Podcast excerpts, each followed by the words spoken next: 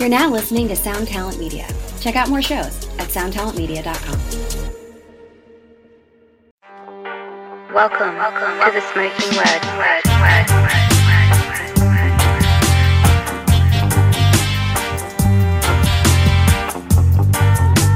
Welcome, welcome to the Smokin Word. word. What's up? What's up, everybody? Your boy is back with another one. The Smokin Word podcast is brought to you by, you already know, CasaDeRoc.com. Thanks to everybody who's been copping merch all, the, all throughout the years and supporting the movement, but even more throughout the last year and to this day. So shout out to everybody going to CasaDeRoc.com and copping that merch. You know the drill. Every shirt is $21. That's how we're doing 2021.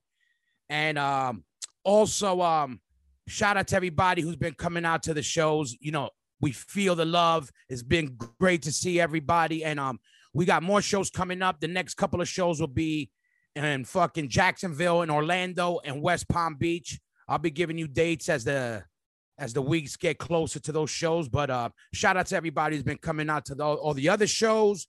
And um, also, what can I say? But big, big, big salute and big shout out and mad love to my Patreon family. We are growing by the day and we having fun with it. I hope everybody out there is feeling what we're doing. We got a lot of behind the scenes shit we've been posting up there. So shout out to everybody. Yo, I want everybody out there to thank my Patreons because of that. We keeping this show fly.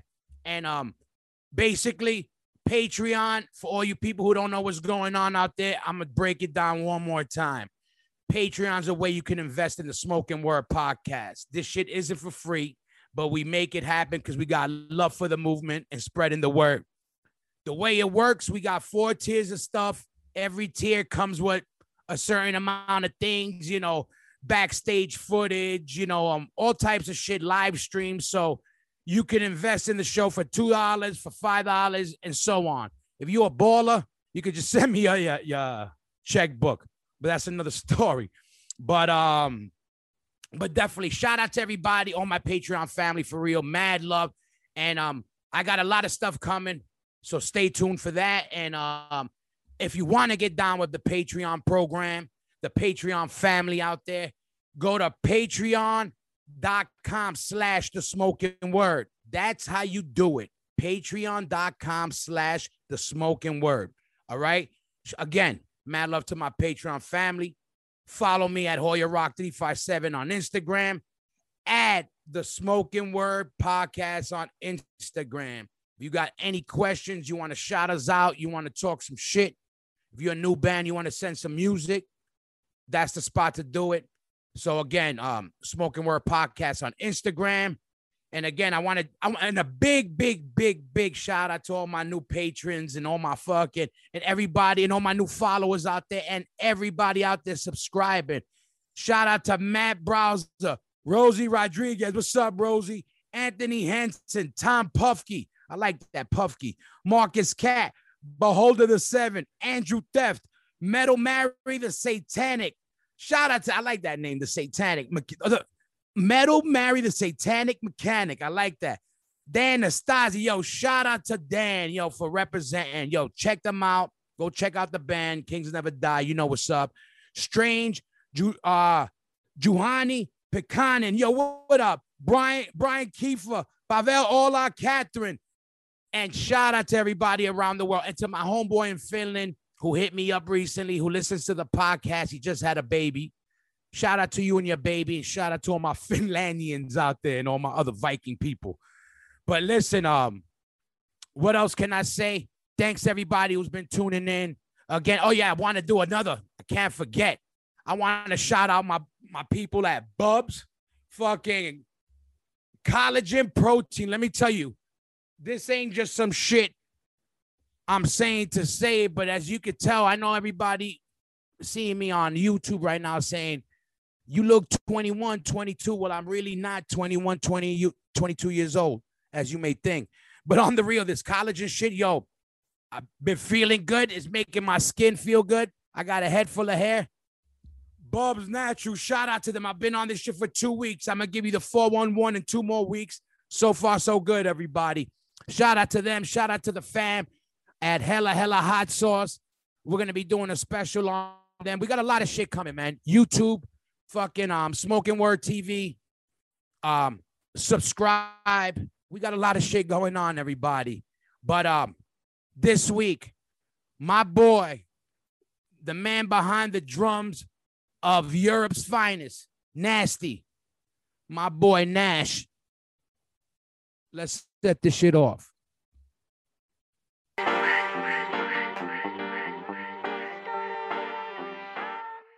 Do you hear me? Yeah, now I hear you.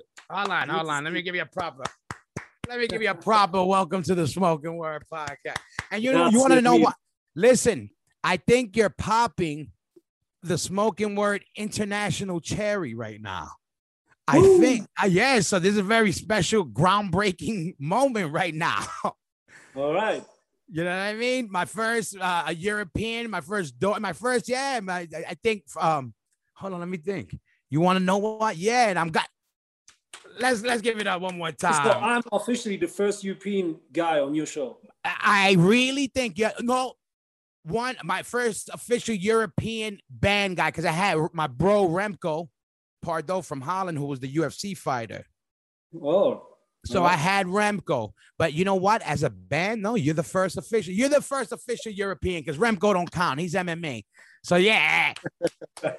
But um. Oh, good yeah. to see No, you. How you been? How you been? It's an honor. First of all, it's good to see you, Hoya. It has been a while. I don't know when the first time was that we met, that we saw. Probably uh, somewhere in Spain, I think, Barcelona or something like that. It, it was funny. I was gonna ask you because I was thinking that I was like, where the fuck did we first meet? Like obviously on tour somewhere. We had show. It had to be that we had shows together, not just Mhm. hanging out. It was definitely shows that we met, but I don't even remember. Kind Oh, of. yeah. Yeah, I think the first time we were on tour together was a tour when we when we did like the Eastern European countries.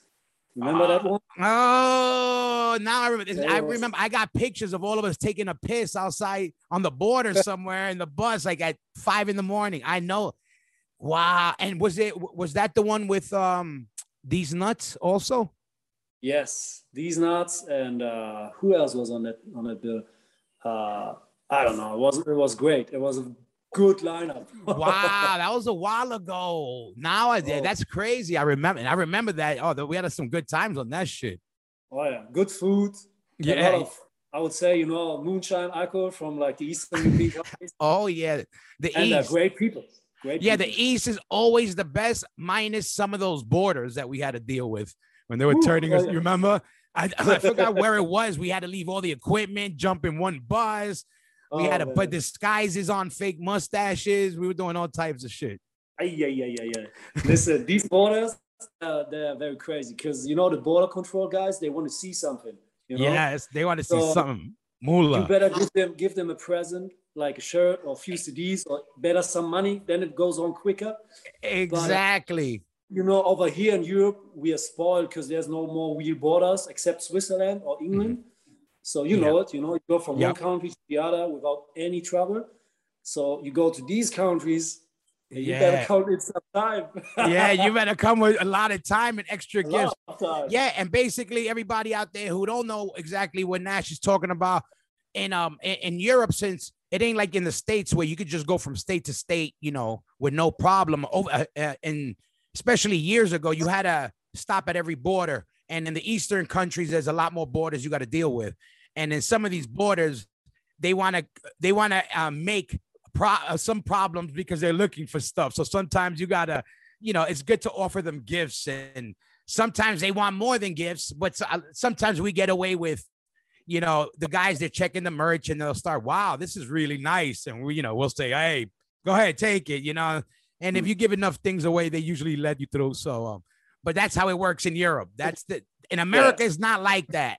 This is what I try to tell these, uh, you know, some of these newer American kids. Like, it's a different hustle sometimes. Uh, You know, you got to be, um, uh, remember where you at at all times. You know what I mean? You're not home. Everywhere ain't home. Tell that, tell that to Freddie, because on that tour we left him behind. On our way to Budapest. I remember. Oh, but but that was him. Uh, yeah, but listen, but that was that was him taking a piss, Yes. and they left. I forgot that was that tour too. Holy Yeah. shit! And Oh, then wasn't he at the venue before the bus? He took be- a listen. ride with a, with a truck driver. Oh my god! I listen again. Nash is giving me some flashbacks. Basically, on this tour, we were uh, driving these from these Europe, you know, one country to another, and we stopped in the middle of nowhere at a truck stop. And Freddie got out the bus to take a piss. Now, remember, it's fucking. I want to say it was wintertime, right? It was cold. or what- Oh, it- oh. cold. Now Freddie went out in slippers, thinking he was gonna take a piss or what, use the bathroom or whatever it be, and he, he comes out and the bus is gone. Now nobody knows he's fucking left because everybody's sleeping. Long story short, he has no phone, no nothing, and he's in Czech Republic or somewhere. And just to show how my man's a G, and uh, and how he's like read the, the meaning of can't stop, won't stop long that? story short, we got to the show and and um, um where were we on the boat? We played the boat that day in Yeah. uh in Prague, right? Budapest, Budapest. right? In Yeah. Budapest. And Freddie beat us. He was there. So he he, he hooked up with a truck driver, talked, made a left, made a right. Boom, he was there, fucking front and center, drinking You coffee. know, the problem was he ignored the golden rule. If you go get a piss in the morning when everyone is asleep, isn't the rule that you have to leave something on the driver's seat, yeah, like You phone, whatever? you know, you're right. And they uh, told us that when we first toured, but we never did that. Like, the, come on, you're. I've seen you. There's no way you remembered some of those nights to put anything. I'm lucky Uh, I'm still alive, you know? hey, that's what I'm saying. Forget remember how to put anything. Oh, forget it. But uh, but all right. Let me ask you. Yeah, because it's been a while. I don't remember. I obviously. Wait a minute. I think the last show we I seen you. Hold on. Was and don't tell me. Was it um um um, um that one festival in in the mountains? Wasn't it? Yes. Oh, Um, yeah, Switzerland. Was it Switzerland? Oh, it was. Yeah, it was the one nice, nice festival because I got pictures of us. Yeah. And somewhere, but um, that might have been one of the last times I saw you. What? I hate talking this pandemic shit because I'm glad it's starting to be a little more over and a little moving Yeah. forward. But what what happened on your side? This shit happens. Was what was the deal with Nasty? What were you about to do, or what were you doing when this shit all happened? All right. So, first of all, once again, good to see you, Hoya. Yes. Really, really good to see you. Ah, hell look yeah, hell yeah. I you. saw your story today. You were on the treadmill or something like that. Yeah, yeah, yeah. Good stuff. Good Thank stuff. you. Trying, I, you know, I gotta say, you gotta keep up with you young guys. You know, I say you can't be the only guy with abs and traps. well, you know, I'm living. I'm in Italy at the moment. I'm Oh, really that- good. Yeah. You know, my belly's growing. Oh yeah. so, But what was the deal? So yeah, when this happened, what was the deal? Where were you at? it What was it was uh, for Nasty it was really hard because we we we recorded our seventh or eighth album and uh, in the middle of the pandemic, and we were like finishing it uh, through the pandemic, which was already a hard progress, you know, because we Yeah. were not allowed to go the studio, to the studio, and then only one guy by the time and stuff like this. So it was already hard to deal with these rules. Then we finished it. We managed it to finish, and um, then at this time it was like three or four months in the pandemic in 2020, so last year, and we really didn't know what to do. We were about to release it in late summer through Century Media, and you know we are asking ourselves, we were asking ourselves it was, if it was smart to stick to this plan or wait a little bit, since nobody really knew what was going on. yeah. So we whisked it and we stick to the plan and released it, which was in the end probably a bad step because nothing happened. And uh, so we basically released this album. Uh, it's a great album in my opinion, but nothing really happened. Uh, our release tour was canceled for the second time now, you know, last course. year and this year. And I mean, just, you know, all the festivals, all the shows in between were canceled. And uh, for Nasty was especially super hard because uh, we didn't really play the year before the pandemic to be exclusive. And then, Mm. you know, Gotcha. explode like a bomb with the new album, all this political stuff, booking stuff. So it was really hard to deal with that. And uh, we all figured our way through that, you know, like Paddy, I don't know if you saw that, our guitar player, he's doing like Twitch online stuff. yeah He's trying to, to put his feet in there, and I think he's doing well. Maddie had, has his closing line, and he invests even more time and energy in that. Yeah. Uh, Barry, our bassist, the best bassist on earth, you know. Next to um, next to I love him, but next to okay, thank you. But all right, Come shout out to Barry, shout out my bro Barry. Uh, you know, he's a music pro- product uh, Yeah. production guy. Does like uh, pop music kind of, Yep. which is great. So for him, everything kept kept going on, which was great for him. Uh, I was I was working construction here and there a little bit, helping friends, but it was a rough time, man. You know, I was really like uh, Yeah. you start doubting a lot of things when everything's taken away from you as an artist. Yeah. No income, no nothing. You know what I'm talking about? Uh, it's crazy. Yeah, it's a fucking uh a reality check, you know, and, It's- and it's you know, but it's it's unfortunate because um it's not like we we were trying to be bums, you know. We all were working what we love to do, our craft. It became sure it's our love. We love it. We all know we do it for nothing, but we were doing it as a job to, to do it as consistent as the people want us. You got to make it a job, and then it's your choice to take it upon making it a job. And we have, and I know you guys. What's good about you guys, despite of what may have happened with release dates, because Hatebreed too, they, you know, they put out a record and they, could, you know, same kind of thing. You know, I know they felt it too. The good thing is, and I see it just from my side, you guys are still the band right now, like holding a, a big torch for for a lot of the the hardcore and the new and the and the European scene. So you guys are good. What you got to just you guys got to come with it with the next one because now shit's opening up. You know what I mean? But I think you guys are still in a good spot for that. You know what I mean? Like um, I think you're the right band and you guys got the right energy. You know what I mean? Like um, what I like about you guys is um, you don't sound like anybody really that's under our umbrella. Not meaning Yeah. Madball, meaning our hardcore umbrella. You know what I Mhm. mean? And that's what I liked about you guys being put on the bill. It fucking changed the whole shit around. You know, you could put you guys on any hard bill, but it doesn't sound like Madball. You guys don't sound like AF. You don't sound like Hey Hatebreed. You could put you on a bill with a Knocked Loose. You could put you on a bill with a you know more metal band. You know, one of these new. That's what I like. You know, Yeah. like um, and I also like that it just doesn't sound like okay, some new metal shit. Either. Hmm. You know, I love metal. I love all metal, but that's what I'm saying. You guys have your own thing. This is what I wanted to know. Because I know Nasty mainly from seeing you guys. And then, all right, now after I met you guys, every time I hear anything nasty, I check it out and I bump it. And I'm like, all right. When you guys first started, what what made you guys sound like you guys sound like would take that direction? Because you guys, I know you guys have a big influence, but Mhm. even your influences bug me out on how you guys sound. That's again what I like. You, you don't Yeah. look like what you sound like. That's Oh, what how yeah. Madball was either, you know. Yeah, listen, uh, you know, we always, I remember like Nasty's around for like 15 or 14 years now, quite a long time. It's crazy to think about That's crazy. Yeah, longer than I think. I'm insane. Yeah, Time, man. Time is flying, Mark free. It's I crazy. know. I know. Um, you know, when I was like 16 and I somehow got bumped into like heavy music, you know, it all started like Limp Bizkit and all this kind of Mhm. stuff. Like, uh, and then I got in touch with like actual hardcore, and I was so blown away by the energy at hardcore shows. I remember the first attend at a hardcore show, I was probably 16 or something like that. A friend of mine just said, Hey, you want to come to that show in that little village? And I was like, What kind of show is it? Walk or pop? And he said, No, it's like some crazy stuff, some metal stuff Yeah. come check it out. And I was like, you know, the hardest stuff I listened till that moment was probably like Limp Bizkit, Yeah. Papa Roach. Yeah. I was young and very open, like crazy minded, whatever. So Yeah. Yeah. You want? Yeah. You wanted to hear anything hard, aggressive. Yeah. Of course. Yeah.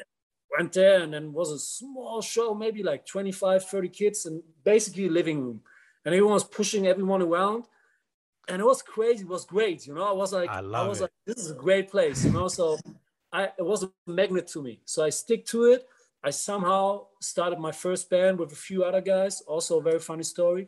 And um and then our main reason actually was just to do the hardest music possible, like mosh after mosh after mosh. Yeah. That's all we knew. And back then, because we were young and dumb, we said everything that is not mosh is shit. Yeah. Yeah. You know, like pretty ignorant. You know, pretty ignorant. That- That's pretty much how I- we were too. You know, back then. Yeah, of course. course. You wanted the hardest, the most extreme, the most. Yeah. Yeah. Because everything. And then I think with Nasty's like, then we started this band pre Nasty was called Van Damme, which is Uh-huh. funny. And then basically we did this band for two or three years. We called it I heard. I- Sounds. I feel like I. I've heard Van Damme the name. Yeah. It sounds familiar because it doesn't sound sounds like I've heard it before, but all right. Well, you know the actor, the Belgian actor. No, of course. No, but for Of a course. band, like I feel like I've heard of the band or something. I've heard it in my head. Of course, I know the muscles from Yeah. Brussels. turned like turned out that Van Damme actually a lot of people liked Van Damme, but we never had a booking or anything. We just Uh-huh. played like a handful of shows and that's it. But then a couple of years later, we heard that actually a lot of people liked Van Damme, this demo we put out, because it was Uh-huh. pretty unique and pretty hard, you know. Uh-huh. And I think then then Van Damme stopped, and pretty much like a couple of weeks after we stopped Van Damme, we started Nasty. The guitar player called me and said, "Hey, come to my place." And I, I remember. I came to his place. And he was sitting on his bed and he was playing this riff from this first song called "Fame Bitch Holocaust," whatever. And um, he showed me the riff, and I was like, "Whoa, this is a crazy riff. Let's go." So we called Maddie and we asked him, "Hey, do you want to be in a band again?" Two weeks after we quit Van Damme, because he was also the singer on Van Damme. And he said, "Yeah, of course. You know, he was always down for everything." Yeah. we met and it just turned out great. You know, it was great energy. Uh, and because we played already in Van Damme together, we were really used to each other as musicians. Yeah, you're comfortable Huh? already. Great. And then we just started. And then the thing with Nasty is like, like maybe a lot of other bands, we always stick to this hardness. And till today, it's still the thing we want to do. We just want to do like just very energetic music for life. You know, Yeah. I know we're not really a band that you probably listen to on CD day and night, Yeah. but life, you know, you know us. We are full Yeah, of yeah, energy. no, It's for a sure. 100%. Yeah, and, let me ask you, um, Van Damme, what was Van Damme like style wise musically? It's almost impossible to describe. It's like give it a listen. You know, you probably find this shit on on, on YouTube. I, I will, but like, all right, what, what- but what was your influence? Because to me, Nasty's crazy too. Yeah. You know what I mean? It's organized, but it's, it's, it was crazy because I was always like, yo, what makes him think of some of those like, you know, mm. you know, it's like again, it's metallic, but it ain't metal. It's metal, but it's not metal. You know, and then Yeah. it's hard, it's weird. That's what again, it's dope that you guys got your your own lane. But I always wonder, Yeah. like, what the fuck do because I know what Maddie listens to, and it ain't, you know, we listen to hip hop, and I know a little this, a little that, but I'm wondering where that extremeness. What are the bands that brought that extreme? Yeah. Well, I, first of all, I think we are pretty extreme guys. First Well, all, yeah, yeah, and then and then uh, back then for sure i was listening to you guys. Like i remember when i was getting into aqua i was listening to like probably hold it down this record. Yeah, it was pretty heavy if i remember right. And then you know i think the area we were from like east belgium there was so much going on because you had stuff from belgium coming over the h8000 stuff like, yes, yes, you know angel back in the days. Yes, I don't of know. course. Remember Wall Space, like really heavy, dirty shit. And then Die My Demon, this kind of stuff. And then you had like bands from from from Germany also coming over. You had like End of Days. I don't know if you remember this kind of stuff. Heavy. And this was definitely big in uh, probably the old Hatebreed stuff as well. Uh, Arkangel, you know, kind of stuff. Big influence. You you know what what what bugs me out about uh, also about what was special and different about nasty to me, and I want you to break it down because I've asked this a billion times and I've always forget, but it's it's so people could understand.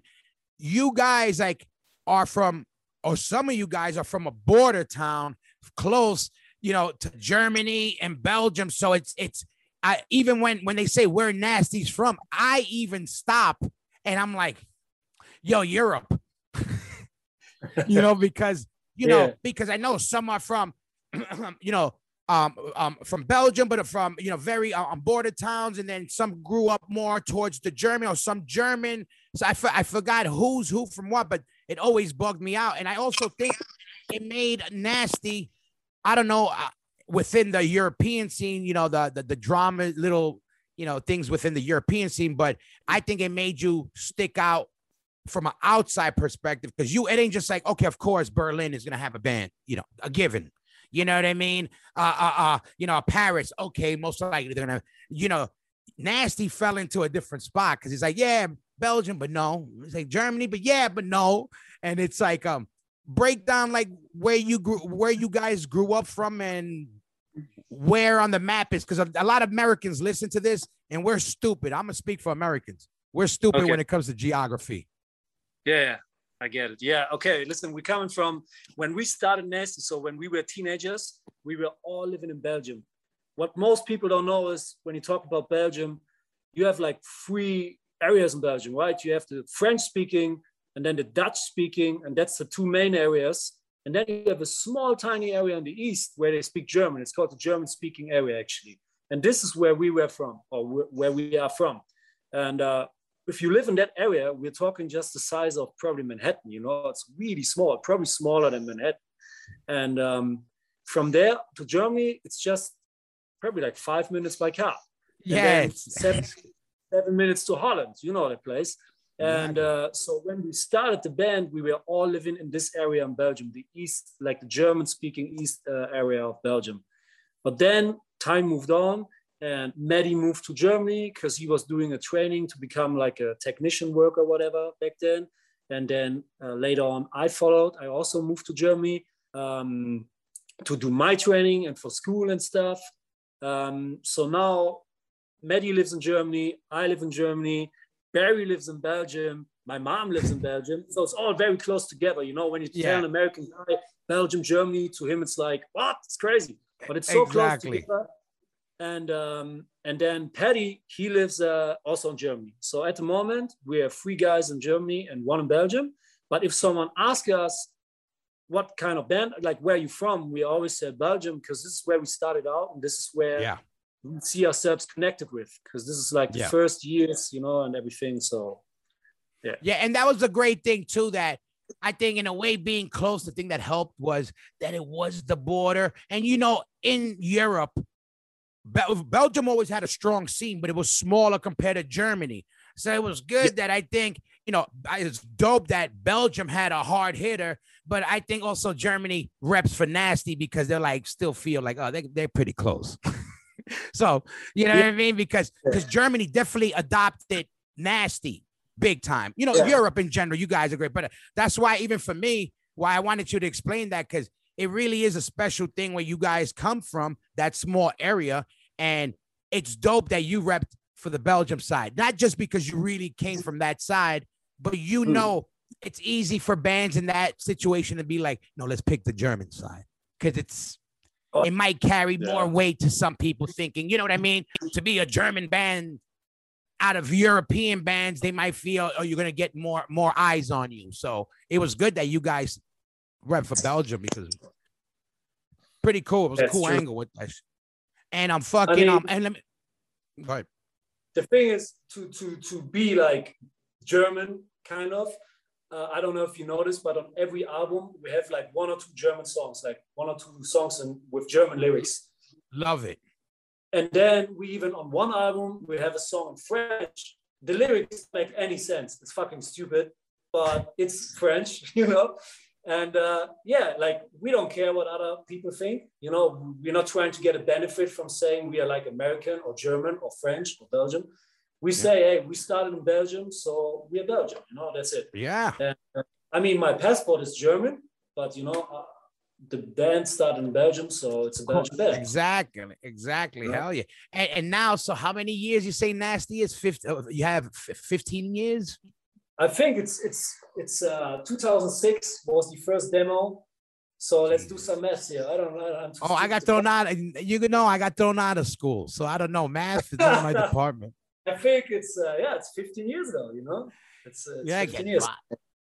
That's great. Yeah. And let me ask you this: Why drums? Why the fuck you pick drums?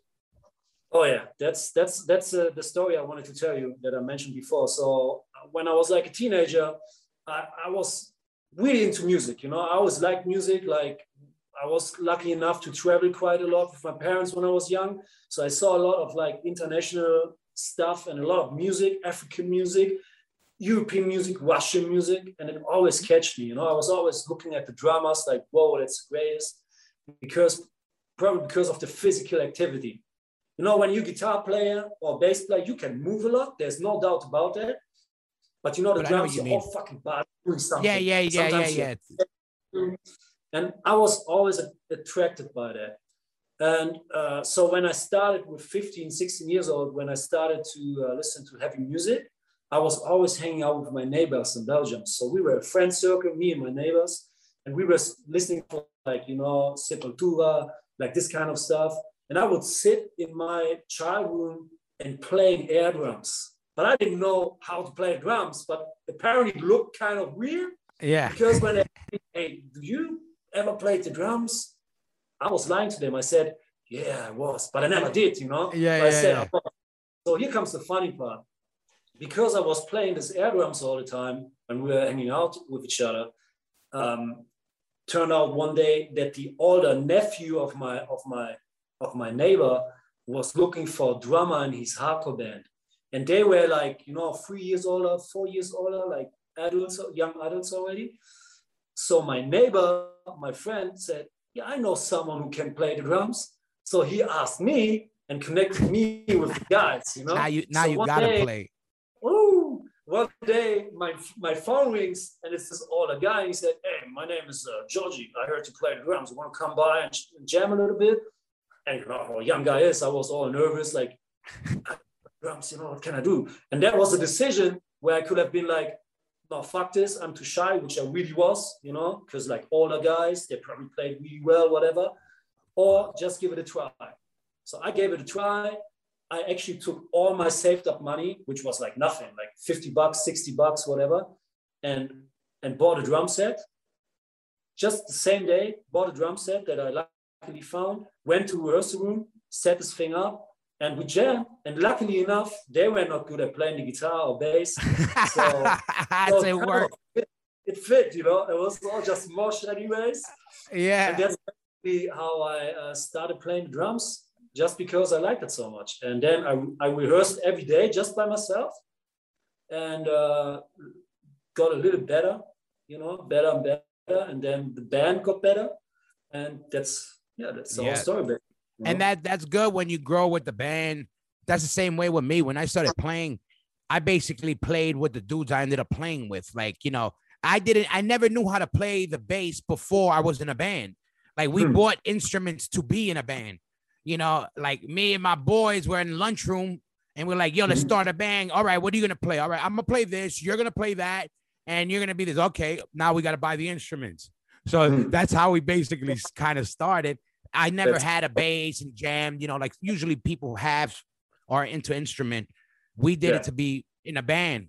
So it was like pretty crazy. But um, and what do you call it? Um, and let me ask you, when you guys started there, what how was it? How easy was it to get shows for you, like early on, being from let's say because um the European scene always been different than the American scene. Like as far as um it's in general, hardcore punk rock underground music is just more respected in Europe. And there's definitely more um for some people it could be uh you know if you're willing to work you have options to get out there. But you guys again being from a weird area was it easy or hard for you in the beginning? Because again you're coming from a border town. You know how some people are who? The belgian band? The this the, you know how it is. I know how it is so Mm. um was it easy at first or hard to break out of that and make your your name at first Well, I think we had a lot of luck because, uh, but also we kind of forced the luck on ourselves because when we recorded our first demo with Nasty, we took all our money, like all our money, and we did like a really good uh, recording, like a high quality recording. We went to a proper studio, and I think this really was a very smart step because the people who got the demo then also uh, record labels, small record labels and distros, Mhm. they said, "Whoa, this sounds This great." sounds. Because back then in 2006 or five even, the, the quality of this uh, demo for this time was really high. You know, it was the music was great, you know, but the, the, the quality was for sure good. you need both So- good music and good production so yeah exactly And then Nasty was also a little bit special, like was standing out as you mentioned, you know, like because there's no other band really sounding like that. At least back then, there was not a lot of bands like that. exactly And uh, then our friend Norman from Germany, from East Germany, uh, had a record label called Factus Recordings. And he was really interested in us, also because he was a friend, he wanted to help us, but um, also because he was really, um, uh, you know, he liked the record, the demo. So he asked us, he asked us if we would like to like uh, release our first album, they called Declaring War on his album, on his record label called Factus Recordings. And of course we did it. I remember we we we met and uh, you know he liked it and we just did it. We signed the deal basically with a handshake. And uh, with this uh, deal, basically it was easier to get shows, of course, you know, because yeah. then the world was running around and people were interested in like, oh, who's that band called Nasty? That's a crazy name. Give it a listen. Oh, sounds great. I book it, you know. Yeah. And then also on our side, we just played everything. We were not like holding back. Like if we got an offer, no matter where it was and no matter how fucking hard it was to get there, we just did it. You know, we did it. We jumped in the car like like like this in a car, you know, like completely yeah.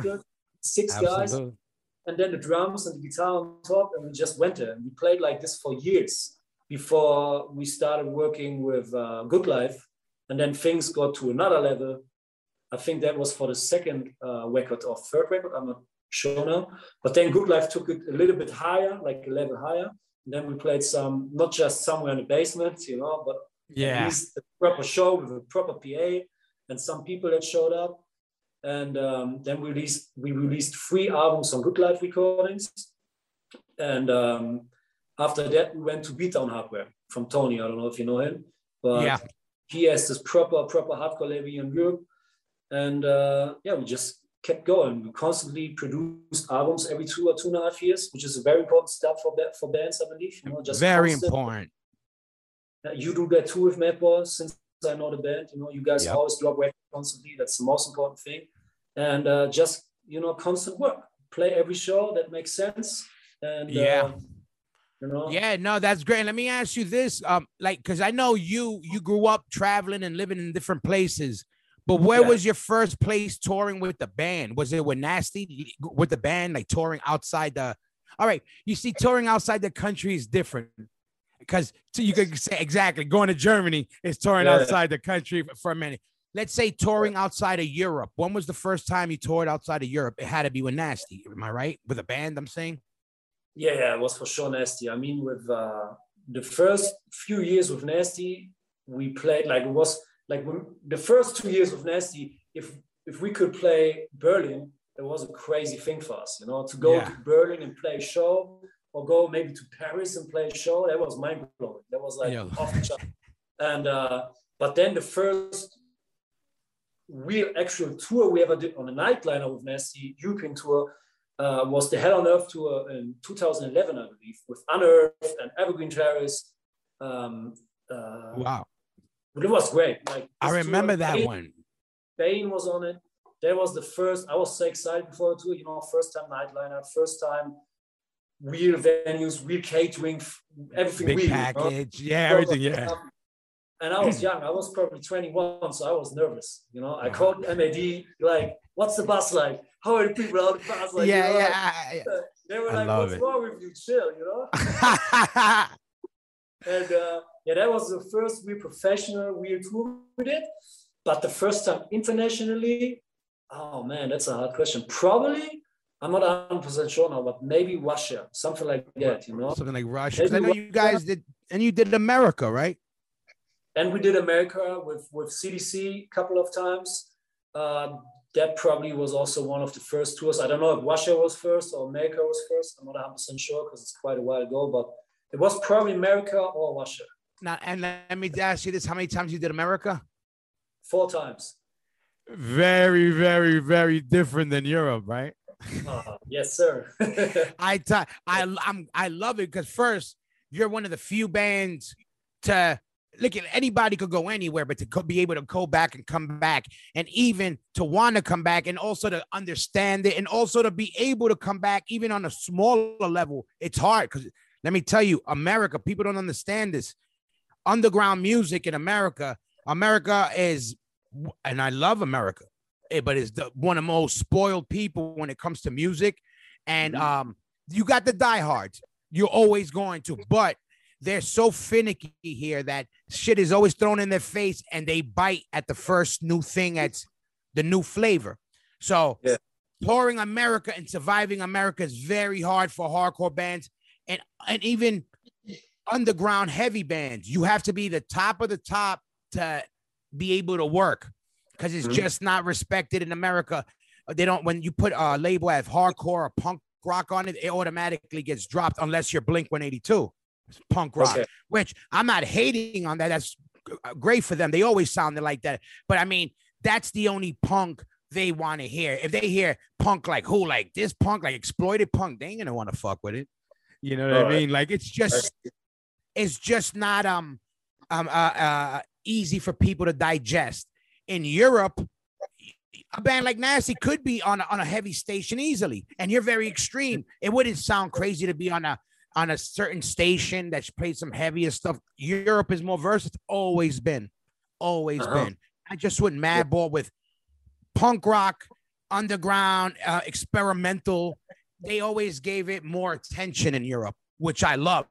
Like they they they said, you know, wait, let's give it a chance Of course. you know course. and but you know in america they say that but they don't they go okay we give it a chance but okay how long are you going to take in europe they'll let it hold on let it absorb and this is why I, again i speak europe because um europe is really uh, my second home on our second home. I speak for freddie you know we've been going there since we're 18 years old. We're grown men. Our whole adult life was going there. So we Yeah. grew there we grew up there. Our friends there are like our family. You know we know people fucking 26 years 27 years. You know and the thing that we know is that uh the scene grows with you there. If you're doing real shit from the heart and you and you put in the work the people in europe notice it. And i won't say one country in general the european scene just that side. Not that i'm and, and this side doesn't have that but Mhm. europe is something special with that with um grassroots. When they f- feel okay this is legit grassroots they stick with you you know? And that's something europe got special that i always say hey check europe out. Take lessons on you know sticking with somebody and, and let it giving it a chance to grow giving it a chance Yeah.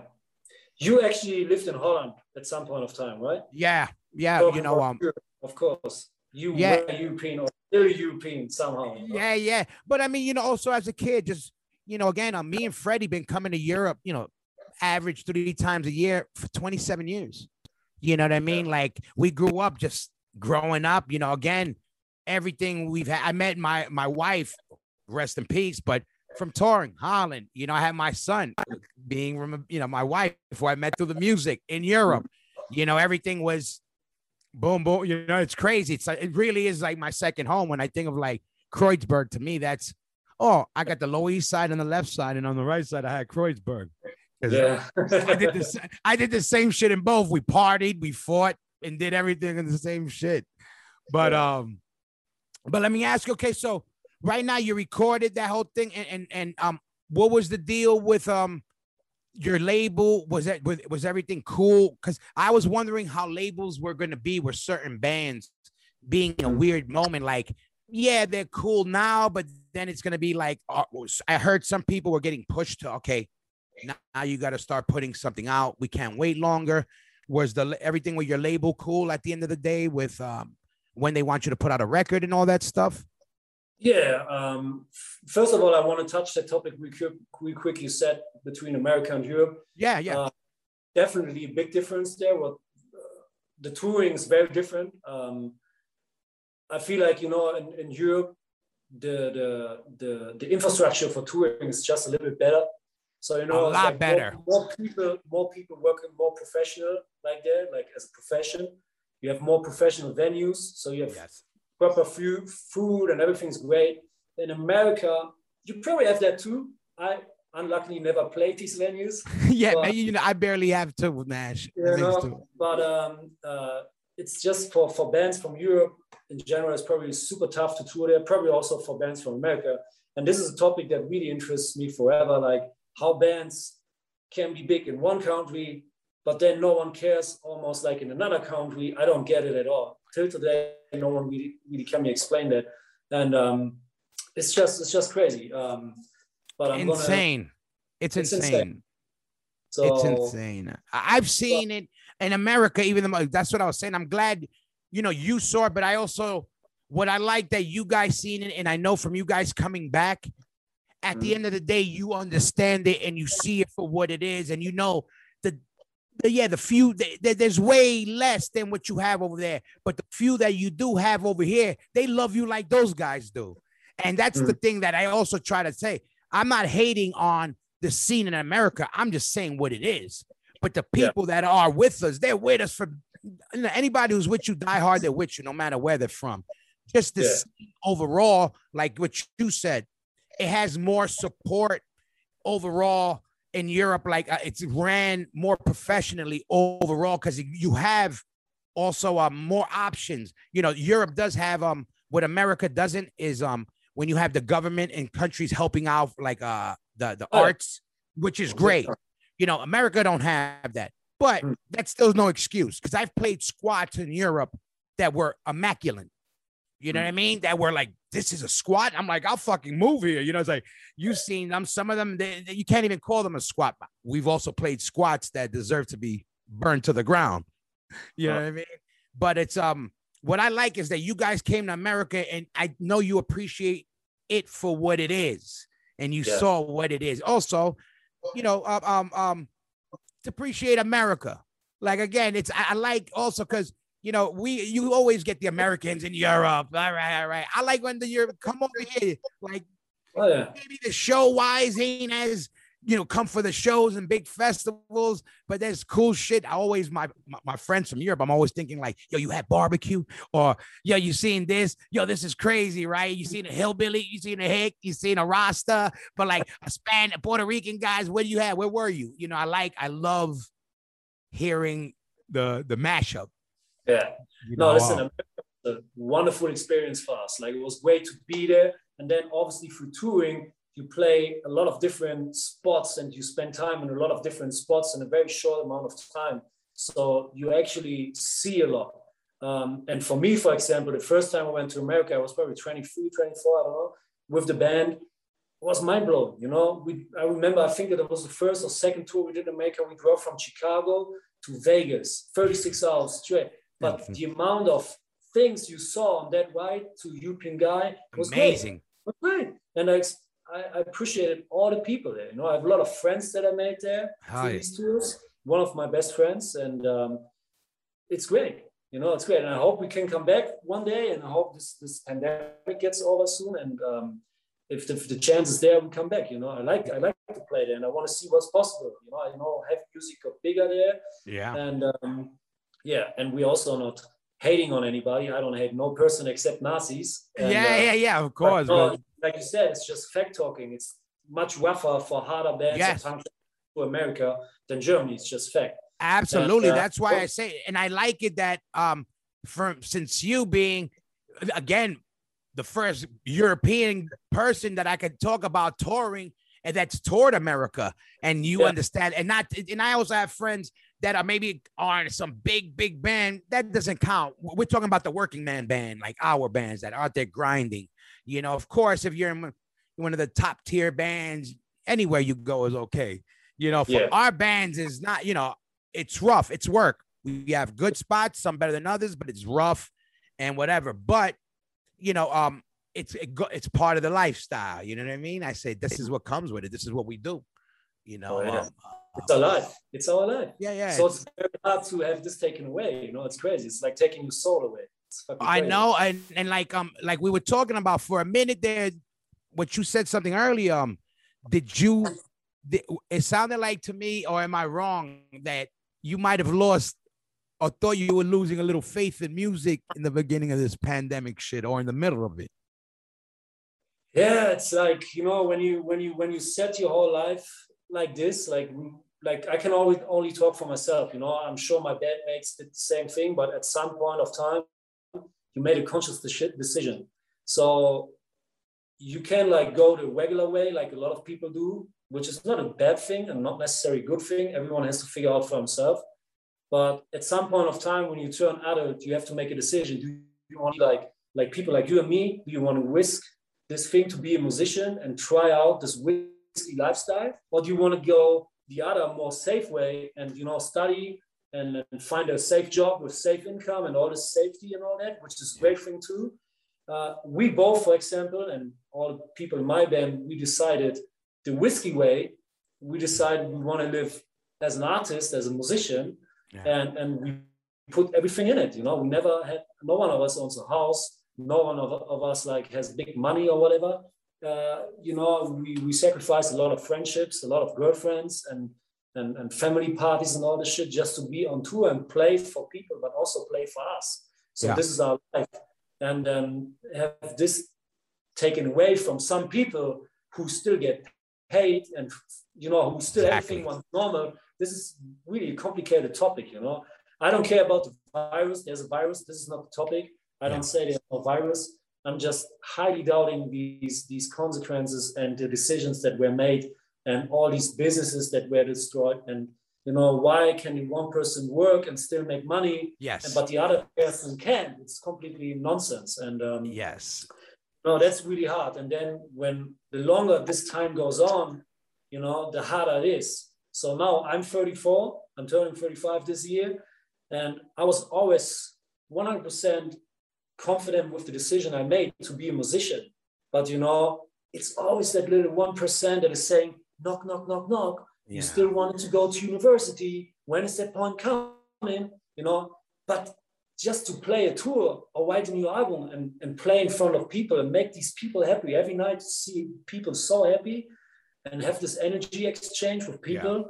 This gives me back this doubt that I have, you know. So Yeah. I'm saying just wait with the university a little longer. Will come, but right now the babe, I'm the happiest guy on this earth. Everything's great. We're gonna pull out a new record. Everything's fine. And then someone t- steps in front of you and tells you you're not allowed to work anymore. And this is craziness, man. This is Yeah, no matter if you have a restaurant, Yes. if you're a musician or a painter or whatever your job is. Well, well, you're if you- thinking like you know you're thinking logical is what it is. Like an ad- logical adult is what you're thinking. But at the end of the day, a baby if it's not hugged, it dies. We are creatures that we need to feel, we need to touch, and there's so long you could keep us away from that and expect us to keep living. Yeah. We stood away. We did what everything we got to do. Again, I'm not getting into politics or whatever, but exactly, uh, it gets to a point where we got to do what we do, or else we die. Forget For a sure. disease that we're gonna die if we can't do what we need to do as Yes. As humans, as you know, our souls need to live. And then I, that's what was killing me too. It got to a point like everybody be smart. We got to be as careful. But, but I'm, but I could go throughout this whole year. I'm able to go to Walmart where there's 500 motherfuckers there, but I'm not able to play a show. You're telling me because, but you don't want to send me a check every week. But you want me to pay my taxes, but you don't want me to be able to play a show. But you have, I could go to Walmart and that shit's more people than at a Madball show in America, you know? Yeah. And so, okay, there's something wrong with it. And I'm like, I just want to be able to work. I don't want nothing given to me. I'm Mhm. Latino. You know how we do. We're like Jamaicans. We work. I'm just saying that when uh, we don't want nothing given, give me the chance to work is all we want. I get my own money. I feed my own family. You know what I mean? Yes. But but I got it. We all got to be able to. We all got to be smart and and also, but we got to be able to support ourselves and be able to do what we feel comfortable doing. And we we're speaking from a special area from being musicians that um we mingle with people. That's our job is dealing with people. We can't do our jobs from home. Yes, absolutely know, not. Partly, but not that the important part is us being there. People want to see now. Oh shit, look at that. Yeah, I can talk to him. I'm gonna wait for him out back. And while he's Mhm. loading up his shit, because I'm gonna get it. You can't do that from home. No. You know, it's No, no. so crazy. You know, the thing is, Hoya, I do understand why there's restrictions. They just try to minimize the Yes. chance that you get sick, and that's fully okay. Yes. But you know, I don't know, I don't know if I ever told you. Obviously, I'm a musician, a drummer, but beside that, I'm also uh, doing backlining and tour managing. You know, and so I have knowledge on stage, and I have knowledge behind stage. So I'm setting shows up for Marcus Miller, for example. You know, ba- great basis, it's amazing. So with my knowledge that I have about shows, I tell you, man, we can set up a show in the middle of a pandemic with a mild virus like this under restrictions and have a, a proper capacity with like distance and all that. It's possible, but they never gave us a chance, and that's a, that's Yes. another huge problem. They always they just said from from 100 to zero point. That's it. Yes, agreed. You know, it's the whole thing with the outdoor dining as well. Why? There's no proven fact. It's crazy. You just say, no, you cannot open. Point. Why? Is there any proven thing that says that you get sick when, when you sit outdoor next to a person? I don't think so. Uh, uh, So it's, you know, same with a concert.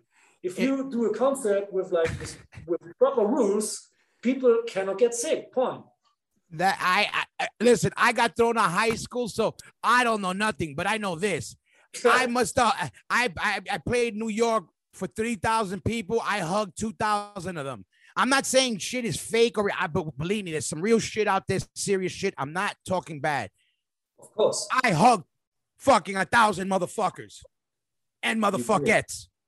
Mad love. Then you know what? What helped me? What? Oh, like I said, people were like, "You guys are spreading. You guys looking. We ain't spreading shit. We were spreading love that day. That's all we were doing on so But my whole point of this is like, um, we all got to be careful, and we all have been careful. And at the end of the day, it's our own choice if we choose to hug each other, if we choose to go out in public, it's our choice. Nobody's stopping me from eating a candy bar, but I had diabetes. So you ain't gonna stop me from doing that because you have a flu and you and you worried about your flu. You ain't stopping me from eating candy.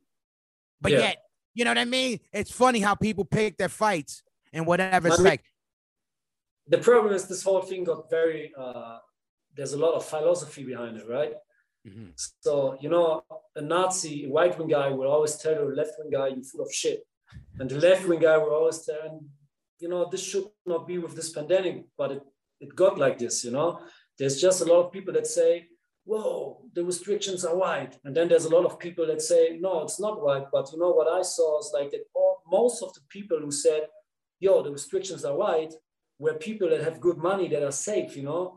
I tell you, man, or girls, old, fat, thin, whatever, if you have your payment taken away, like your salary from one from 100 to zero, and your business is broken, you know, you you think differently, you know, Exactly. especially even if you have kids, you're not like, okay, let's wait it out, let's see what happens, you know. You have to understand when there's people selling all their shit to be able to survive. It's craziness, man. And a lot of people just don't have the, have the empathy to understand it because they're Yeah. sitting on the high throne, still getting paid. And, you know, they, they have this very analog problem in front of them. And it's almost like they're playing cards, like a lot of them politicians. yeah, But I do understand we have to protect each other. But listen, like you said, I am not responsible for your health. yeah, exactly. You're not responsible for my health, and we can be all solidaric of a certain amount of time. And I, I'm the first one who says, listen, I put my work down to protect some old folks, no problem. But listen, not for two years, motherfucker. Yeah. Not for two years. You know, we can talk about a certain amount of time, but it's, it's, it has to come to an end. It's like, come on already. I'm a I'm a single father of two children. Ain't nobody go. got to focus on life more than me. I also know my two children do not eat. My two children do not live. So I will go out in the forest and risk myself hunting by all means necessary to feed my children. And now it's time to hunt. We already done everything we had to do, and we're ready mm-hmm. to hunt. And what we're doing is our hunt is different because not only that, music is helping motherfuckers. Let me tell you, not because oh I got to play a show, sell some shirts. Nash, playing those shows not only helped me feel like hope. I know everybody. You know how many people write me and come after we played the shows? They're like, dude, you don't understand how much we needed this. I feel I could go another year now if it had mm-hmm. to happen. This one day gave people another be able to do another year just saying this is what they need. And I'm like, I'm we all need anybody who went to live shows needs it. If you like going to live shows, you need it because it's just it's built in us. Your soul is connected to live music and you get it, you understand it. Also, you never been, you just never you, you were never into it.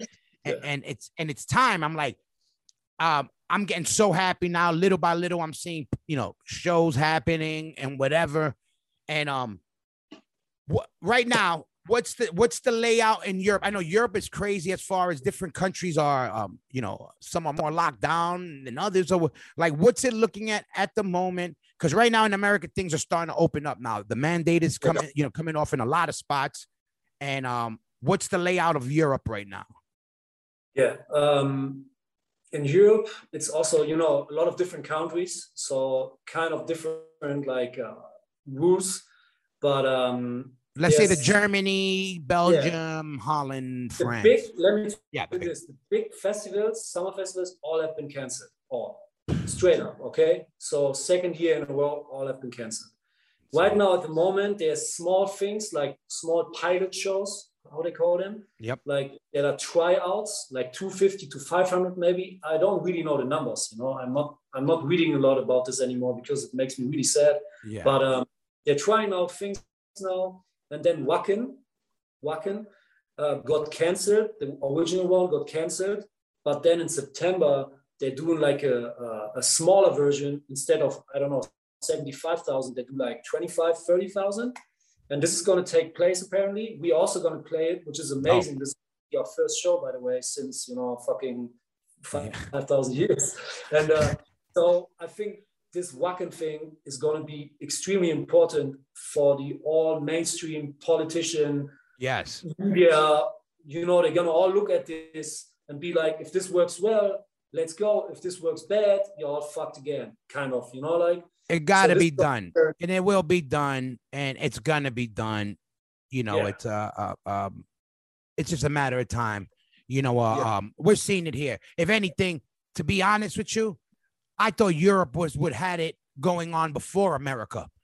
Straight Oh, up, you know, because right, tell me in the race, uh, Europe for a minute was looking like you Americans, and then we, you know, we we caught up and passed. But I, you know, I always You guys, joke. you guys are like Nate Diaz. Yeah, yeah, You exactly. damaged in the first round, Exactly. You never. We gotta punch it. it. Yes. Like my joke was always Europe and the fight and the I always tease, but it's true. But literally, I was like this: Europe is gonna straighten it out. They're gonna get it together more. Everywhere is corrupt, but I was like, Europe is gonna get it together quick because, you know, uh, the thing I love about America, but it's also one of our faults is that we're too gung ho, and sometimes we think just all heart, and we forget uh, you got to be more. In Europe, they think we're hard too, but they also use their brain sooner than later. In America, sometimes oh, we're too on top, but that's what I love.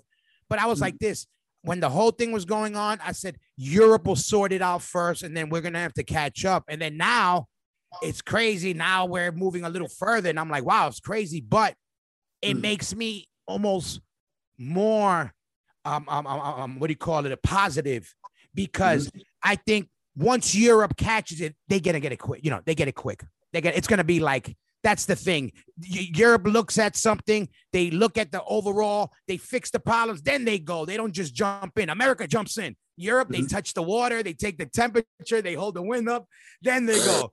America, what we do, we run in cannonball, right? It's it's kind of now there's pros and cons to both. That's what I love about both. You know what I mean? So it's like, uh, but um, so right now I'm I'm um is, is okay. So you're looking at maybe playing that that um what is it Vakken? You were saying the the small Yeah, the Vakken, Wacken. and, and that's Germany. That's you staying That's within. Germany. Okay, so nothing right now looking outside of Germany yet. Mm, we had an offer for Czech Republic to headline a festival. Uh, They're ready to go. Those motherfuckers in Czech. Shout out to all my Czech. That motherfuckers been ready. At the height of COVID, they wanted to throw a festival. Ready. I love it. listen, no one really knows the, the, the right path, right? I'm not like a doubter. I'm not like someone who says open up everything or close I everything. agree. But you know, like you guys in America have this thing going on with California and Florida, right? I mean, New York, yeah. California was shut down all the time. Florida basically opened all the time, and they have the same numbers. How can that be? No, I've been in for less. Yeah, I know. All like like I said, I don't know nothing. I got thrown out of high school. All I know is, I in New York, I hugged three thousand motherfuckers, and I felt good. And I'm just saying, like healthy. I'm saying it felt good to be around. I, on the real, all jokes aside, like Yeah. there was moments of that day I I felt like crying, like shedding tears, and not in like like it was uh, not even forget the playing the show, like the actual playing. It was dope to play. Cool. I'm saying the moment in time for everybody seeing friends, seeing people I ain't seen for years, seeing people I didn't know being so happy. Seeing, look at, I saw so many little kids.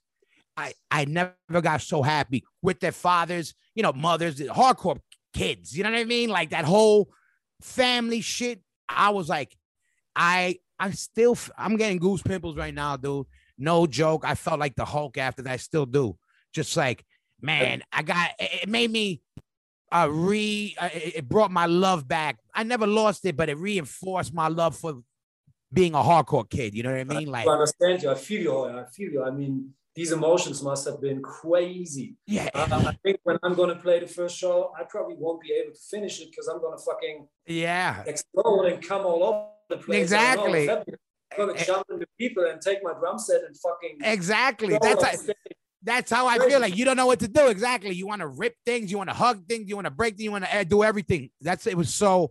And I swear to God, listen. When I see all these shows opening, even for bands I don't know, I'm getting so happy. Not for I've played a bunch of shows already, and I got more shows, and I'm glad. Yeah. But just that people are gonna be able to feel that and be like, it's just gonna.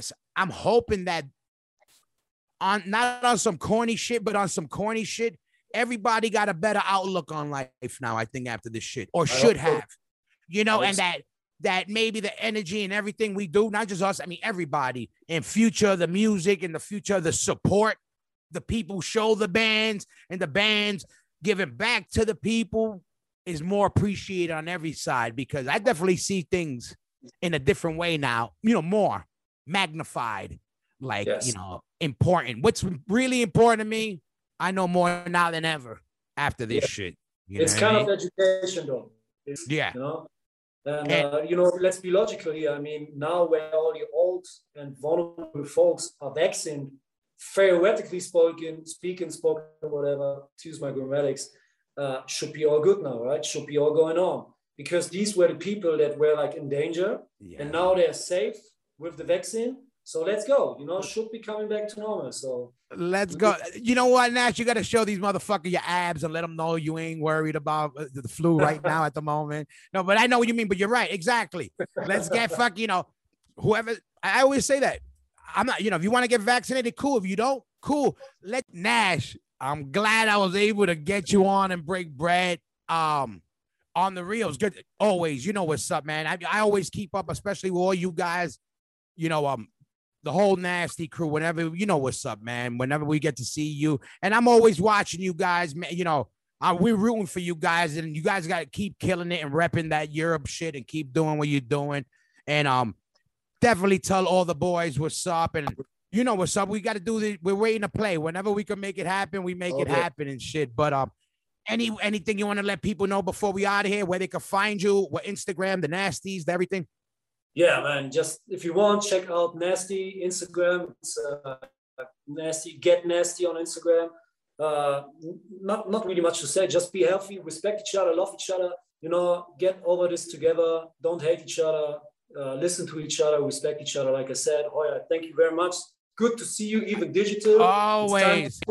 And you know, I like the fact that you like becoming fit, my man. This is awesome. Listen, I like got this, to uh, listen, Nash. I had to get my sons need me alive. So for them, I had to get on my Nash routine. So my abs are coming, Nash. You know I mean? We're gonna start that the, the ab clan. You know. The- but listen, mad love. You know what's up, Nash. Good to see you. Good to talk to you. Hopefully, we do it in person. Shout out to the Nasty crew. Go check them out. One love. We out of here. Peace out, Nash. Cheers.